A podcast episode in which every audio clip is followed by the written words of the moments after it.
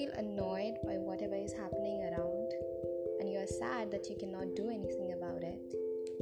Do you feel that your energy is being drained out nowadays? Do you think that you are stressing over too much? Well, if you are, you're in the right place because I feel the same way. And in this podcast, we'll just talk about things in general, things that we can't do, things that we can do, and how to de stress. I think we all are in this together and we'll just help each other. So tune into my podcast. I'll, I'll just be like your friend. We'll talk about normal stuffs, um, maybe discuss about politics, or maybe about anime, or maybe about patriarchy in general.